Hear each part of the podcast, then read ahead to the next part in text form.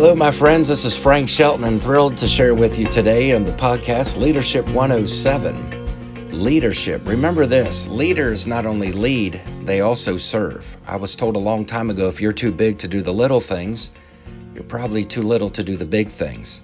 And there's nothing small when you give your all. I've learned if you're not willing to serve off the platform, you're not ready to speak or shine or sing on a platform. Because I'm telling you, a dear friend of mine, former chaplain of the Washington Redskins, shared with me over and over that our front stage needs to match our backstage. What he meant by that as leaders is that it's so easy to have a persona or a public or even a professional game face. But if we're not living in private what we're doing in public, the train can come off the track real soon. And I've never seen a pretty train crash. More than ever, we just need to walk straight, live clean, and uh, have our talk match our walk. And the choir said, amen. Today, sincerely, I want to talk to you about opening doors for others. I had been honored to speak on a cruise ship, Royal Caribbean and Carnival. I'd get a chance to speak in front of a packed crowd in the middle of a ship, four levels of balconies, people hanging over. It's humbling, uh, but it's what we always daydreamed about. And um, I was fortunate to be with Hollywood actors and Grammy winners and Christian Dove Award winners and professional athletes and world wrestling champions and thousands of tourists. And it was a blast. And I spoke oh six, oh seven, oh eight on cruises to the Bahamas. twenty eleven, we were in Montego Bay, Jamaica. I've probably been on twelve different cruises, spoken on about nine or ten of them, different events. Um, and we're probably going to be doing future ones. Love to have you join us. By the way, I'm going to be speaking in Israel this November, November eighth through the eighteenth with Grammy winner Michael English. And uh, love to have you join us. We already have fifty-seven signed up just with my group. So if you want to join us to the Holy Land, we'd love to have you. But back to the cruise. Um, I had gotten off the ship one day, and this young man came up to me, and he goes, "You're Frank Shelton." I said, "Yes, sir. Good to see you."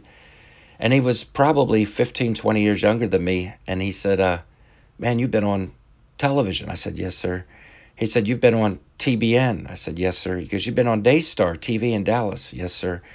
"You've been on Atlanta Live." I said, "Yes, sir." He named a couple. And I started thinking, wow, this guy's either a student or he's a stalker. And I got a little nervous, and uh, he was asking me all these questions. Well, without missing a beat, he was like a Ferrari with no brakes out the gate. He goes, "Can you get me on those T V shows?" On one hand, I thought, that's pretty bold. On the other hand, you have not because you ask not. And he was ambitious. Well, not all ambition is bad, but if it's not curbed, you can get derailed. And I was told early on, under promise and over deliver. And uh, I didn't want to be the person that looked him in the eyes and slap him five and promise the moon and knowing when you're talking that you're not going to deliver, much less try. So I didn't want to be that guy, but I did make a vow to myself a long time ago, if there was any way I could open a door, I would do my best. And um, within thirty days, I was fortunate to get him on two different T V shows. And I honestly thought, you know, I wish him well. I didn't open the door hoping he would return the favor. Um, to be honest, sometimes greatness is doing something for others that they may never be able to do for you. And um, about a year later, I'm coming back from a board meeting in Georgia. I'm on eighty-five heading home in a car, and I get a phone call from this guy.